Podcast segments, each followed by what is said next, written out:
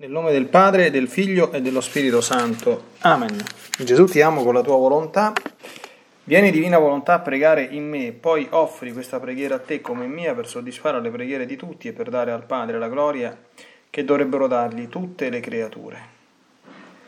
Mia Divina Maria, ti amo nella divina volontà, Regina Immacolata, Celeste Madre mia, vengo sulle tue ginocchia materne per abbandonarmi nelle tue braccia, per chiederti coi sospiri più ardenti che mi ammetta a vivere nel regno della divina volontà. Mamma Santa, tu che sei la regina di questo regno, ammettimi a vivere in esso affinché non sia più deserto ma popolato dai figli tuoi. Perciò, sovrana regina, a te mi affido affinché guidi i miei passi nel regno del volere divino.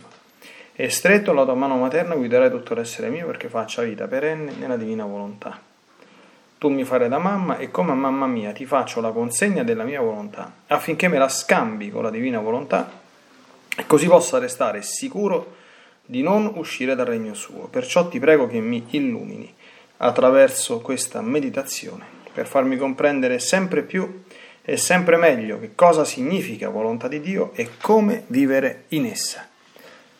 Ave Maria, piena di grazia, il Signore è con te. Tu sei benedetta fra le donne, benedetto è il frutto del tuo seno Gesù.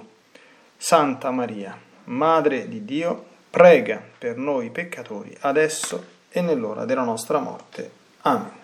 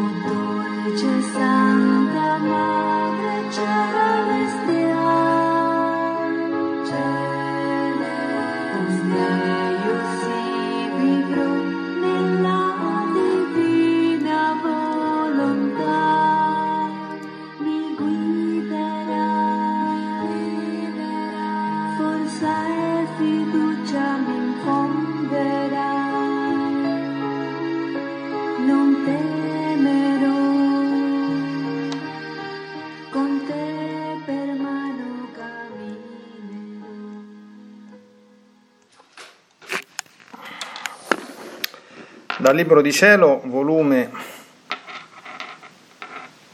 27, 22 dicembre 1929. Il mio tenero Gesù facendosi vedere piccolo bambino nel mio cuore o nel seno della mamma celeste, tanto piccino, con una beltà rapitrice, tutto amore, col suo volto bagnato di pianto, piange perché vuole essere amato. E singhiozzando dice, Ai ai, perché non sono amato? Io voglio rinnovare nelle anime tutto l'amore che ebbi nell'incarnarmi, ma non trovo a chi darlo. Nell'incarnazione trovai la mia regina mamma che mi dava spazio per sfogare il mio amore e per ricevere nel suo cuore materno tutto l'amore che respingevano le creature. Ah, era lei la depositaria del mio amore respinto, la dolce compagnia delle mie pene, il suo amore ardente mi rasciugava le lacrime. Le opere più grandi non si possono fare da soli, ma ci vogliono due o tre almeno come depositari e per alimento della stessa opera. Senza alimento le opere non possono avere vita, c'è pericolo che muoiano sul nascere.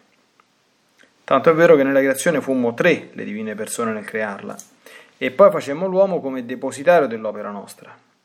Non contenti, perché le opere da sole non portano felicità, gli demmo la compagnia della donna.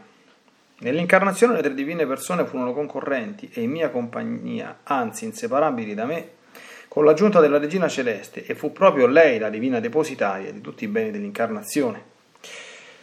Vedi dunque come per formare le mie opere mi è necessaria la compagnia della creatura che si metta a mia disposizione per ricevere il gran bene che voglio darle?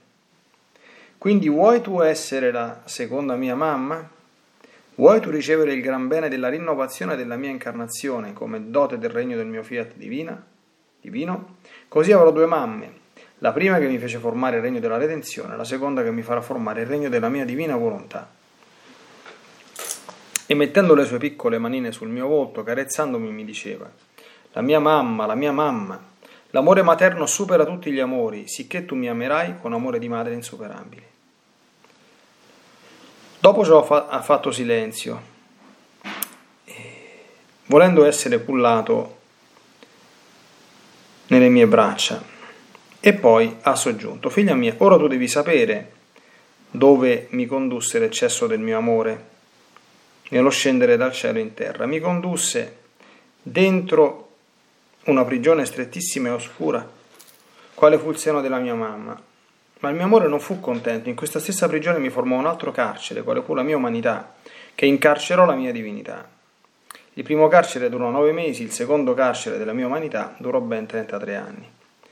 Ma il mio amore non si arrestò sul finire il carcere della mia umanità. Mi formò il carcere dell'Eucaristia, la più piccola delle carceri, una piccola ostia in cui mi carcerò umanità e divinità e dovetti contentarmi di stare come morto, senza far sentire né respiro né moto né palpito, e non per pochi anni, ma fino alla consumazione dei secoli. Quindi andai di carcere in carcere, essi sono per me inseparabili, Perciò posso chiamarmi il divino carcerato, il celeste prigioniero. Nelle prime due carceri, nell'intensità del mio amore maturai il regno della redenzione. Nel terzo carcere dell'Eucaristia sto maturando il regno del mio fiat divino. Ecco perché chiamai te nel carcere del tuo letto, affinché insieme prigionieri entrambi, affiatandoci nella nostra solitudine, possiamo far maturare il bene del regno del mio volere. Se mi era necessaria una mamma per la redenzione, così pure necessito una mamma per il regno del mio fiat. E il mio amore esigente ha voluto questa madre carcerata, per tenerla a mia disposizione. Perciò io sarò il tuo prigioniero non solo nella piccola ostia, ma anche nel tuo cuore. E tu sarai la mia cara prigioniera tutta intenta ad ascoltarmi, a spezzare la solitudine della mia lunga prigionia. E ad onta che siamo prigionieri, saremo felici perché matureremo il regno della divina volontà per darlo alle creature.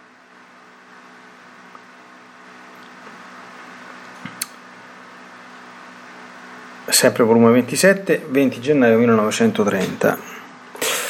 Stavo facendo il mio giro nella divina volontà ed ero giunto al punto quando fu creata la regina del cielo, quando la divinità deponeva le vesti di giustizia e vestendosi come a festa rinnovava l'atto solenne del principio della creazione, chiamando a vita la nobile creatura che col vivere nel voler divino, scopo unico per cui Dio aveva creato l'uomo, non sarebbe uscita dalla casa del Padre suo, perché solo il nostro volere umano ci mette fuori di Dio, dalla sua abitazione, fuori dei suoi beni, fuori della sua santità, fuori della sua luce. Dio nel creare la Vergine Santa riprendeva le feste, della creazione, i suoi dolci sorrisi, i suoi santi colloqui con la creatura, e rigurgitò tanto in amore che subito la fece regina di tutto l'universo, comandando a tutti e a tutti che come tale la onorassero, e che prostrati ai suoi venerati piedi la riconoscessero e inneggiassero come regina. Onde io, secondo il mio solito, inneggiavo la mia madre regina, salutandola a nome di tutti, regina del cielo e della terra, regina dei cuori e celeste imperatrice che impera su tutto e perfino sul suo creatore. De, le dicevo, col tuo impero universale impera su tutti, affinché la volontà umana cede i diritti alla divina volontà. Impera sul nostro Dio affinché il fiat divino scenda nei cuori e vi regni come in cielo così in terra. Ora, mentre ciò facevo, il mio dolce Gesù si è mosso nel mio interno e si è unito a me ad inneggiare la mamma celeste come regina e stringendomi a sé mi ha detto, figlia mia, la creazione della Vergine dice a chiare note che significa e che può fare il nostro volere divino. Appena esso si impossessò del suo cuore virginale, non aspettammo neppure un minuto, ma subito la facemmo regina. Era la nostra volontà che coronavamo in lei, perché non era conveniente che una creatura che possedeva il nostro volere non avesse la corona di regina e lo scettro del comando. La nostra divina volontà non vuole risparmiare nulla, tutto vuol dare a chi le fa formare il suo regno nell'anima sua. Ora tu devi sapere che come nel mio fiat tu trovi presente la creazione della sovrana signora e inneggi a lei come regina, così lei trovava te presente nello stesso fiat divina, divino e sentiva i tuoi inneggiamenti. La mamma non vuole essere meno della figlia, fin da allora inneggiava a te per onorare quel volere divino che doveva possederti e per ricambiarti i tuoi inneggiamenti. Quante volte chiama il cielo, il sole, gli angeli e tutto ad inneggiare la sua piccola figlia, che vuole vivere in quel fiat che forma tutta la sua gloria, la sua grandezza, bellezza e felicità. Bene, oggi è la festa, la solennità dell'Annunciazione, una grandissima festa soprattutto per le anime mariane, San Luigi Maria Monfort nel Trattato della vera devozione insegna che questa festa deve essere celebrata con la massima solennità da tutti i devoti, lui li chiama opportunamente gli schiavi d'amore della Madonna e usando delle espressioni molto simili a quelle che abbiamo sentito, no? perché come il verbo così fece schiavo di Maria in un certo senso, no? quindi abbiamo visto si andò a circoscrivere nel suo grembo virginale e dal grembo virginale di Maria trasse il suo secondo carcere che fu la sua santissima umanità, ma fece tutto questo solo in lei e per mezzo di lei. Ecco, così le anime amanti della Madonna, ragionando nella fede, comprendendo questo mistero di grazia, cercano di imitare mm, lo stile stesso di Gesù, consegnandosi completamente nelle mani della Madonna perché realizzi in loro prodigi non dissimili dal prodigio dei prodigi che fu l'incarnazione. Per cui le anime devote della Madonna sanno che attraverso questa creatura, come Dio si fece uomo, così gli uomini diventano dei, si fanno divini attraverso la, la Madonna. E San Luigi Monfort non sapeva ancora in maniera chiara ed esplicita che Maria Santissima, come abbiamo ascoltato fin dal suo concepimento, viveva nel regno della divina volontà. Quindi si può e si deve credere fermissimamente che eh, entrare profondamente, quindi vivere una vita di unione profondissima con la Madonna, è evidentissimo che sia anche uno degli strumenti più efficaci per entrare nel regno della divina volontà, perché la Madonna non c'ha altro da insegnare ai suoi figli, se non i prodigi di questo mondo, tutto divino. Ecco, quindi ora ripercorriamo un po' i testi che abbiamo meditato e che abbiamo letto per meditarli un pochino.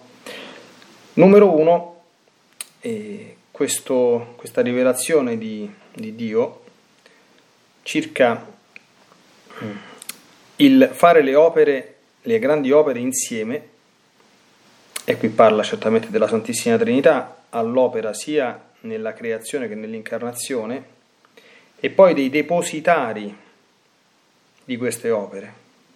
L'uomo per quanto riguarda l'incarnazione, Maria Santissima per quanto riguarda la redenzione e, e poi aggiunge Luisa per quanto riguarda il regno della divina volontà, con una serie poi di eh, corollari, no? Mm Sono molto belle queste, queste considerazioni, mm. perché fanno eh, comprendere una volta di più, se fosse necessario, il grande mistero di amore dell'Altissimo nella creazione, nella redenzione e nella santificazione. Sappiamo che sono contenuti appunto i tre grandi fiat della Santissima Trinità, di cui oggi nel fiat di Maria si sente un'eco immensa, il fiat creante, appunto l'opera della creazione, il fiat redimente, di cui fu testimone privilegiata, destinataria esclusiva, ecco, Maria Santissima, e appunto il fiat santificante, che è nient'altro che il regno della divina volontà. E poi c'è il passaggio, che abbiamo già accennato, bellissimo. Di questi tre carceri. Il carcere del grembo di Maria, che durò nove mesi, il carcere della Umanità Santissima di Gesù, attenzione che perdura tuttora, ma in maniera differente, perché nei 33 anni di vita terrena, come dice San Paolo, Gesù prese un corpo simile a quello del peccato. Significa che Gesù, pur non avendo fatto ovviamente nessun tipo di peccato, Tuttavia eh, ha preso la condizione umana dell'uomo decaduto, quindi con tutte quante le miserie accessorie alla nostra umanità che dipendono dal peccato originale, pur essendone innocente. Quindi il corpo di Gesù eh, per i 33 anni di vita terrena non era il corpo glorificato che avrebbe avuto dopo la risurrezione che ha adesso, era un corpo del tutto simile al nostro. E quindi era insomma un, un discreto carcere, insomma, anche se evidentemente alcuni limiti intrinseci a noi per la nostra creaturalità, lui certamente poteva superarli, no? essendo comunque il figlio di Dio fatto, fatto carne. È sconvolgente quello che invece dice sul carcere delle, dell'Eucaristia e, e, come poi accosta il carcere delle, dell'Eucaristia alla, um, dire, alla, um, all'avvento del regno della, della divina volontà, no? Cioè eh, la redenzione venne attraverso la sottoposizione del Verbo al carcere del grembo di Maria e del suo corpo santissimo. Questo però 9 mesi il primo e 33 mesi l'anno, l'altro. Ma il carcere del, dell'Eucaristia è un carcere ancora più angusto, perché qui c'è un carcere inerte, un'ostia, in cui Gesù sembra addirittura morto, in cui non neanche, neanche fa sentire respiro, in cui neanche si muove, in cui non ha un minimo palpito, e questo mistero durerà, come dice Gesù, fino alla consumazione dei secoli. Attenzione che in queste parole, dato che ogni tanto si sentono girare anche adesso un, po', un bel po' di sciocchezze in giro, sta dicendo che fino a quando ci saranno secoli sul pianeta Terra, l'Eucaristia sempre ci sarà.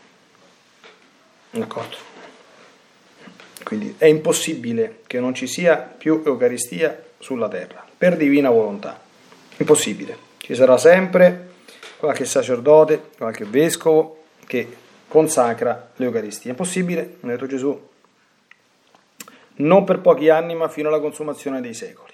D'accordo? Quindi questo teniamolo sempre presente, specialmente in questi tempi così sciagurati Ed è per questo che nella letteratura spirituale, ecco, nella, eh, in tanti scritti di tanti santi, ma anche in tante rivelazioni fatte da Gesù a tanti suoi figli e figlie, Gesù è stato chiamato o si è definito il divino prigioniero, eh, o il celeste prigioniero o il divino carcerato. Se ci andiamo a pensare, insomma, eh, eh, anche tutta quanta la devozio eucaristica, no? Che è un punto fondamentalissimo insomma, della, della spiritualità cristiana, cioè una vita cristiana senza devozione all'Eucaristia, devozione profonda all'Eucaristia, non vale un granché, ecco, perché Gesù ha detto ero carcerato e siete venuti a visitarmi, giusto? E noi pensiamo subito ai carcerati, per carità, i carcerati è cosa lodevolissima andarla a visitare, per carità. E... Però ehm... perso un attimo ehm... stavo parlando del, dell'Eucaristia, eh, però cioè, oltre che carcerati c'è il divino prigioniero che è il prigioniero più importante, d'accordo? E il prigioniero più importante che certamente eh, va oltremodo visitato, prima e più degli altri. E è um, un atto assai dovuto, eh? cioè, proviamo un attimo a pensare, certamente Gesù ama sempre trattare le persone come persone libere e quindi non andare a mettere imposizioni. Però immaginiamo se ci fosse una chiesa magari no, che sta sempre aperta o ancora di più una chiesa in cui viene fatta l'adorazione perpetua e chi abita diciamo così in una zona accessibile ad essa senza troppa fatica potrebbe recarvi. Immaginiamo se non si affaccia proprio mai neanche a fare un saluto a Gesù Eucaristia. Che cosa gli dirà Gesù quando lo incontrerà nel giudizio particolare? Io certamente non ho nessun titolo per sostituirmi a lui, no? Spero che sia clemente, indulgente, insomma, e che faccia tutto il bene possibile, insomma, però immaginandoselo non è certamente una cosa bella, no? E questo fa anche comprendere però mm, come procedono alcune opere di Dio e anche la vicenda terrena di Luisa Piccarreta. Luisa Piccarreta è stata una vita incarcerata, è stata una vita rinchiusa dentro casa, è stata una vita eh, rinchiusa dentro casa e stesa sopra un letto e non è l'unica ecco, tra le eh, figlie predilette, diciamo così, tra le anime vittime dell'Altissimo ad aver condiviso questa sorte, no? E quindi questo tra l'altro significa che le opere di Dio hanno dei parametri, hanno dei, del, del, del, delle modalità eh, di esecuzione molto differenti dalle nostre. Cioè la produttività soprannaturale, se, si, se mi si passa insomma questo termine veramente un po' ardito, un po' moderno, ha proprio delle caratteristiche molto diverse dalla produttività naturale o umana, che consiste nel fare, nel fare, nel fare, nell'adoperarsi, nell'industriarsi. Qui ci sono persone che apparentemente tu dici che sta a fare Gesù eh, nell'Eucaristia, ma questo non, non se lo immagina nessuno. Ma noi pensiamo in quanti tabernacoli del mondo c'è la presenza eucaristica di Gesù. Cioè, proviamo, io, io non sono in grado di, di, di quantificarli, no? Sono tantissimi e saranno sempre tantissimi. Questo è altra cosa da mettersi bene in testa, eh? quindi eh, non andando dietro a sciocchezze che oggi si sentono dire in giro. E, ma quanti sono? E come mai Gesù moltiplica la sua presenza sacramentale in tanti tabernacoli? Cosa fa in tutte quelle ostie? Ce lo dice negli scritti prega, ripara, fa gli atti e continua a impetrare l'avvento del regno della sua divina volontà. Quanti secoli sono che sta facendo questo? Noi sappiamo per certo che soprattutto dal Concilio di Trento in poi la conservazione eucaristica, che certamente c'era anche prima, l'adorazione eucaristica ha avuto un impulso grandissimo. Quindi mh, mm, facciamo finta che prima fosse custodita di meno l'Eucaristia, fosse adorata di meno l'Eucaristia, non è vero, ma certamente un po' meno rispetto al Concilio di Trento in poi, quindi quando si posero le grandi questioni circa la presenza eucaristica. No? Sono comunque passati 500 anni dal Concilio, da, dal Concilio di Trento, sono tanti 500 anni. Cioè 500 anni di presenza ininterrotta sacramentale di Gesù nei tabernacoli di non si sa quante chiese di tutto il mondo, ma ci rendiamo conto insomma, no? quanti atti avrà fatto in ogni ostia consacrata, in ogni ostia consacrata di tutti questi tabernacoli per tutti quanti questi anni? Tanti sono, no?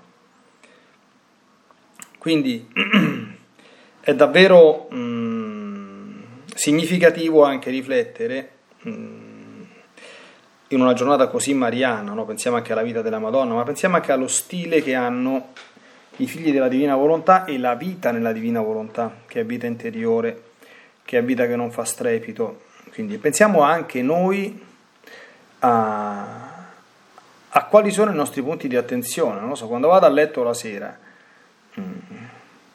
sono contento se ho fatto materialmente chissà che cosa o se ho vissuto una giornata anche normalissima, apparentemente senza nessun fatto eclatante, ma cercando di mantenere la fusione col divino volere, di riconoscere anche nel piccolissimo la divina volontà, di fare qualche atto, ecco, di contribuire in questo modo enormemente alla, alla vita del regno della divina volontà in me e fuori di me. Queste sono le cose più importanti, questo Gesù sta, sta dicendo, no? Ricordiamo sempre, mh, anche nella sua vita terrena, che l'opera di evangelizzazione sta sempre 3 contro 30, cioè ciò che lui ha operato, diciamo così, in maniera eh, fattiva, sta a 3 contro 30 e capiamo anche come queste cose che ascoltiamo dicano molto anche a noi come Chiesa, come battezzati, come uomini di Chiesa, come ministri della Chiesa. Quindi quali sono le cose importanti? Qualche vescovo abbastanza illuminato queste cose le, le dice, perché ci sono tanti vescovi illuminati, eh? cioè che la salvezza della Chiesa non dipende dall'operare, dai progetti pastorali, dai piani pastorali, ma dipende da una grande opera di conversione a Dio e da una grande santità dei singoli suoi membri. È sempre questo il punto fondamentale. Certo, poi le altre cose si devono fare, sono accessorie, sono necessarie, hanno la loro ragione d'essere, possono produrre dei buoni risultati, dei buoni frutti, ma non sono mai la cosa fondamentale e essenziale. Quindi la festa dell'incarnazione è la festa di chi si va a rinchiudere, d'accordo? Ecco, quindi non è la festa soltanto delle claustrali, perché chiudersi, certo di, di questi tre carceri, eh, io ritengo che il carcere del grembo di Maria Santissima, per quanto certamente insomma, fosse comunque un luogo chiuso e oscuro, questa è una cosa mia personale, ma fosse un carcere dorato però, un carcere bellissimo, cioè le acque virginali della Madonna, il grembo di Maria, il sentire il cuore palpitante, immacolato di Maria Santissima, il contatto con la carne virginale, con il sangue virginale, con le acque virginali della Madonna, insomma, con quella umanità creata perfettissima da, da Dio, da, dall'Altissimo, insomma, la persona, la figura della, della Madonna è tutta divina e tanti santi hanno detto, insomma, che Gesù si era costruita quella casa e che era ben felice non, di, di, andarci proprio ad abitare dentro, d'accordo? Ecco, per cui lo chiameremmo, insomma, se vogliamo, un carcere d'oro, insomma, ma neanche, ecco, qualche cosa di veramente, di veramente bello, tant'è vero che ci sono alcune correnti di, di devozione mariana, eh, appunto tra cui quella monfortana, eh, che eh, sollecitano mh, ad entrare proprio in Maria, cioè vivere in Maria significa avere questa straordinaria grazia di poter accedere all'interno della Madonna, certamente in maniera spirituale, ecco, ma è un interno ecco, che ha l'analogato principale proprio nell'essere stato il verbo di Dio proprio dentro la Madonna, proprio entrato dentro, è entrato dentro di lei ed è uscito da lei, no? Quindi è quindi c'è una, la, la, quindi vuol dire che la, la, forma più alta di vita mariana e anche a mio avviso di vita nella divina volontà è quando eh, noi scompariamo proprio completamente, cioè non soltanto diventiamo prima devoti di Maria, poi come un bimbo in braccio alla mamma, questo è grande cosa, quindi con la Madonna che possa fare qualunque cosa, di noi diventati come suoi bambini, ma ancora più grande è quando diventiamo, eh, come dire, eh, embrioni della Madonna, cioè scompariamo dentro il suo interno, cioè non c'è più, diventiamo tutto Maria e non c'è più nulla della nostra umanità se non gli accidenti. D'accordo? Eh, gli accidenti sono le nostre fattezze eh, esteriori, umane, quindi la conformazione del nostro corpo, il nostro sguardo, i nostri occhi, i tratti caratteristici della nostra persona e personalità, ma poi per il resto è tutto marianizzato. E sappiamo noi adesso che se diventa tutto quanto marianizzato, ecco, ipso facto, dicevano i latini, è tutto divinizzato, ma è tutto trasformato in divina volontà, perché la Madonna questa era la, la, la sua vita. Ecco perché, a mio modestissimo avviso, eh, la via mariana, in particolare la via più alta, quindi delle, delle consacrazioni più più intense che uniscono di più l'anima alla Madonna, non soltanto che è raccomandabile, ma deve essere conservata, perché certamente è una via privilegiata che porta alla vita nella divina volontà. Un ultimo passaggio per la nostra meditazione conclusiva. Gesù a un certo punto dice e, anzi è Luisa che dice questa cosa, solo il nostro volere umano ci mette fuori di Dio, dalla sua abitazione, fuori dai suoi beni, dalla sua santità e dalla sua luce.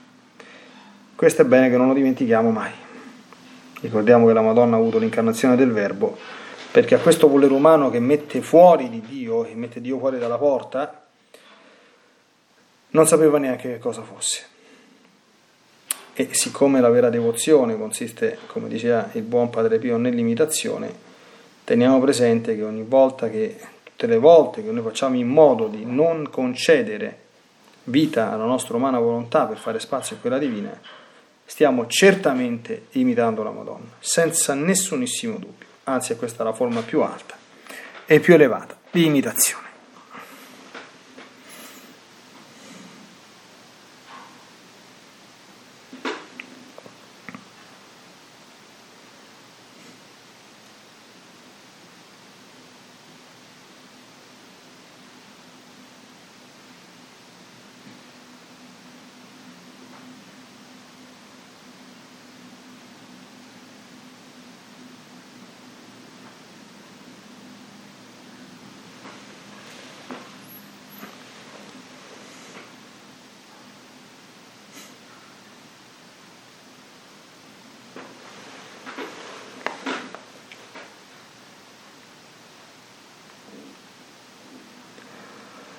Siamo felici, Santa Vergine Maria, di vivere con te questo grande giorno, ci rallegriamo e ci uniamo e ci fondiamo, ecco oggi, pieni di gioia, alle immense gioie che tu hai vissuto in questo giorno e osiamo anche aggiungersi e unirci anche alle grandissime gioie che ha vissuto Gesù stesso nell'entrare dentro di te.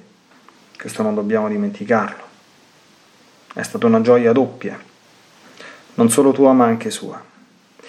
Ecco, possa la nostra vita diventare questa gioia, gioia nell'unione con te, gioia nell'unione con Lui, ecco, con te e Lui, che possiate presto diventare gli amori, i principi, i sovrani dei nostri cuori e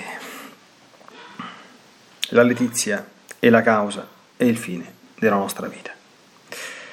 Nella divina volontà, nel nome del Padre, del Figlio e dello Spirito Santo. Amen. Ti benedico per aiutarti, ti benedico per difenderti, ti benedico per perdonarti.